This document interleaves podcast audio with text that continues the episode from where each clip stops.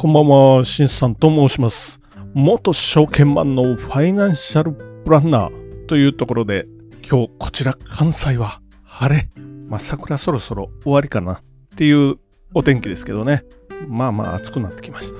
つい最近まで寒い寒いと言ってたような気がしますけど、早いですね。月日が経つのが。っていうところで今日も元気に始まっていきましょう。聞くだけちょっと気になる今日の経済ニュースというところで、あ、今日は4月4日火曜日ですよ。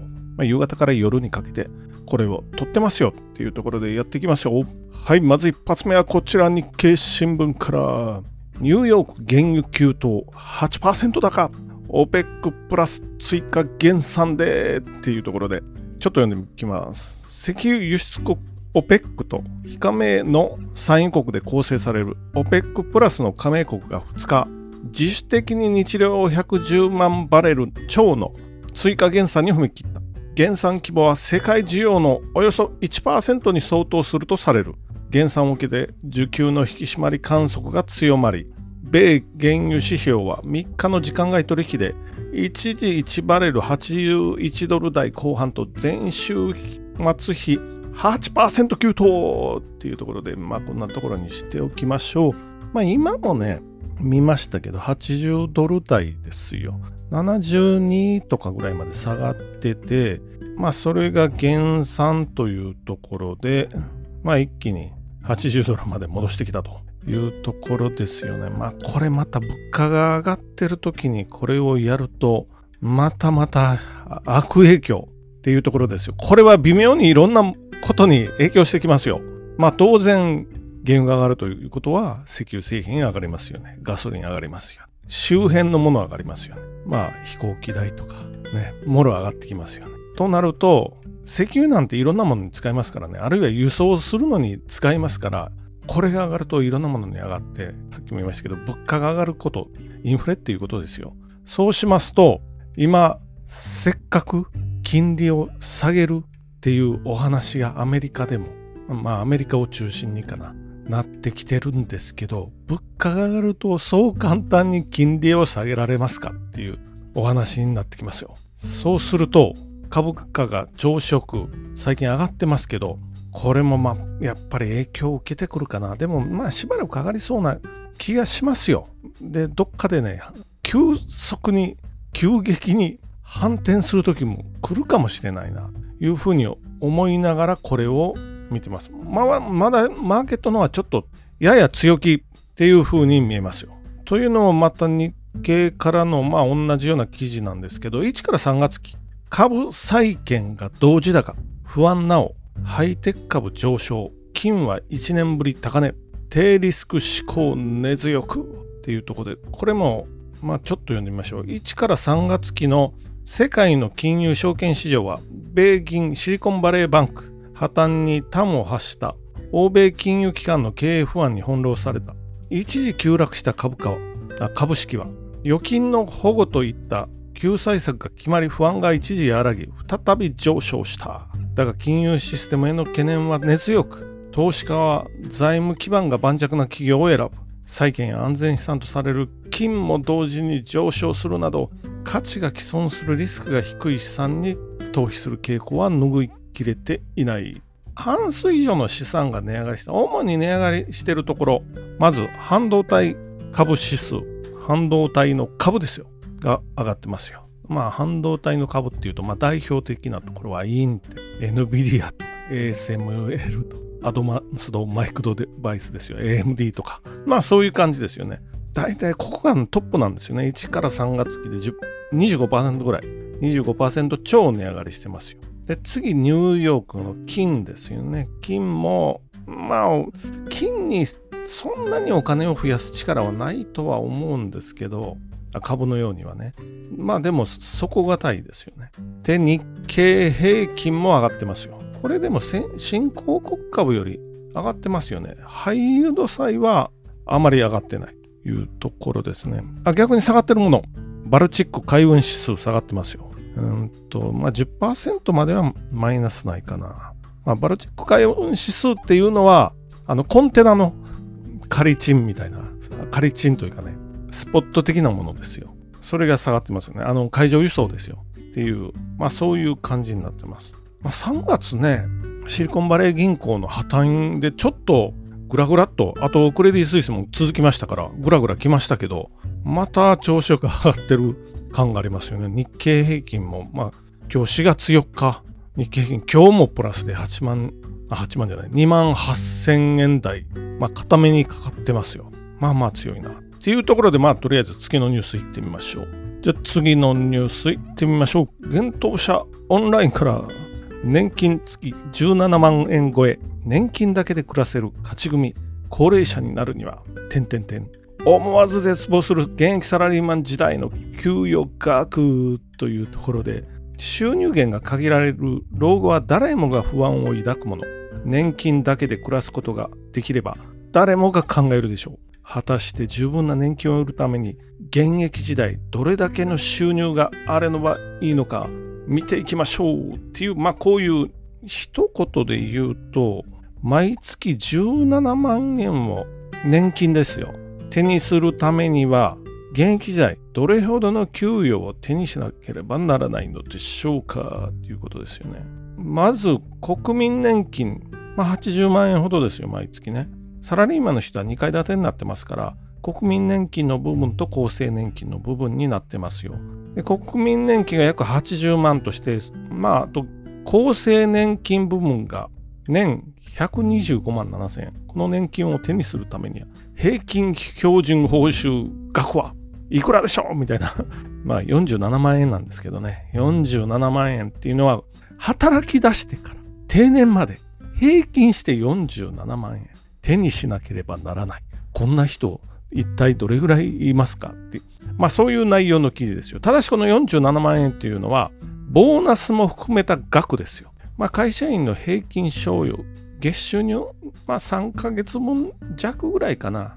なので38万ぐらいかな。月38万円。まあ、ボーナスがもうちょっと多ければ、これ月、まあ37、6と下がっても OK かもしれないんですけど、でもこれもう一回言いますよ。新入社員の時からあの定年の手前までの平均ですからね。一体どれぐらいいますかこれがなければ17万もらえませんよ。まあ、はっきり言って、上位25%、上位25%がさっきの月収36万円ぐらいですよ。ちなみに上位10%で48万です。月収37万円以上になると、まあ、2割ちょいかな。会社員なら4人か5人に1人かな。っていうふうにこの記事では言ってますよ。まあ、これは正社員ですよ。一方、非正規の月収の中央値は20万ですから、これは記事に書いてますからね、僕が勝手に言ってるんじゃないんで。上位25%ラインが月収24万4000円。上位10%で月収30万。日本もね、なんで正規と非正規こんなに差が出るのかっていうのはありますけどね。これ上位10%でも非正規なら年金記事にあるような17万っていうのはなかなか届かないかな。そういう水準になってしまってますよね。厳しくはありますけどね。というところで、これはでも今の、今の現状に基づいた資産ですからね。将来的に下がる可能性は十分ありますから、下がってくるとまあどうなるかっていうのはありますよ。というところで、最後のニュースに行ってみましょう。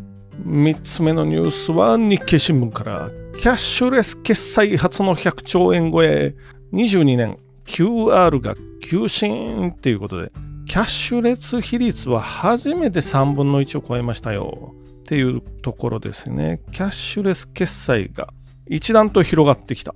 クレジットカードや電子マネー、QR コードなどの決済額は2022年111兆円と過去最高を更新した。消費全体に占める割合、キャッシュレス比率も初めて3分の1を上回った。新型コロナウイルスの感染予防で普及に弾みがつき、経済活動の再開後も勢いが続いている。4月にデジタル給与が解禁されることも追いかけぜとなりそうだっていう。まあ、って言っても36%ですからね、日本の場合は。で、QR コードもちょっとめんどくさいんですよね。スマホのロック解除してあれ、ポチッとやってっていうのが、まあめんどくさいっていうのはありますよね。あ僕はちなみにクイックペイとか、あの、楽天エディとかね、そういうの使ってますよね。あ、あるいはね、新たなの、あ、これは すいません。僕は遅れてるんで、使ったことないんですけど、まだ。クレジットカードあの、タッチ決済ってありますよね。クレジットカード持ってますけど、タッチ決済使ってないかな。あ、スマホでやってるんだよね、クイックペイとかで。そのうち使ってみようかなとは思ってます。あ、ますけど、まあ、それにしても、スマホでけ、まあ、QR、決済も含めて、スマホ持ってたらもう、お財布いりませんもん。的な感じですよね。あ、でもね、日本の場合は、昨日病院行きましたけど、現金のみでした。っていうところがありますからね。現金のみ。まあ、近所ならいいですけど、スマホだけ持って、まあ、ちょっとしたところに行ってっていうのは、まあ、まだ勇気がいるかなっていう気がしなくもない。で、ちなみに、このキャッシュレスの普及度合いですよ。調べてみました。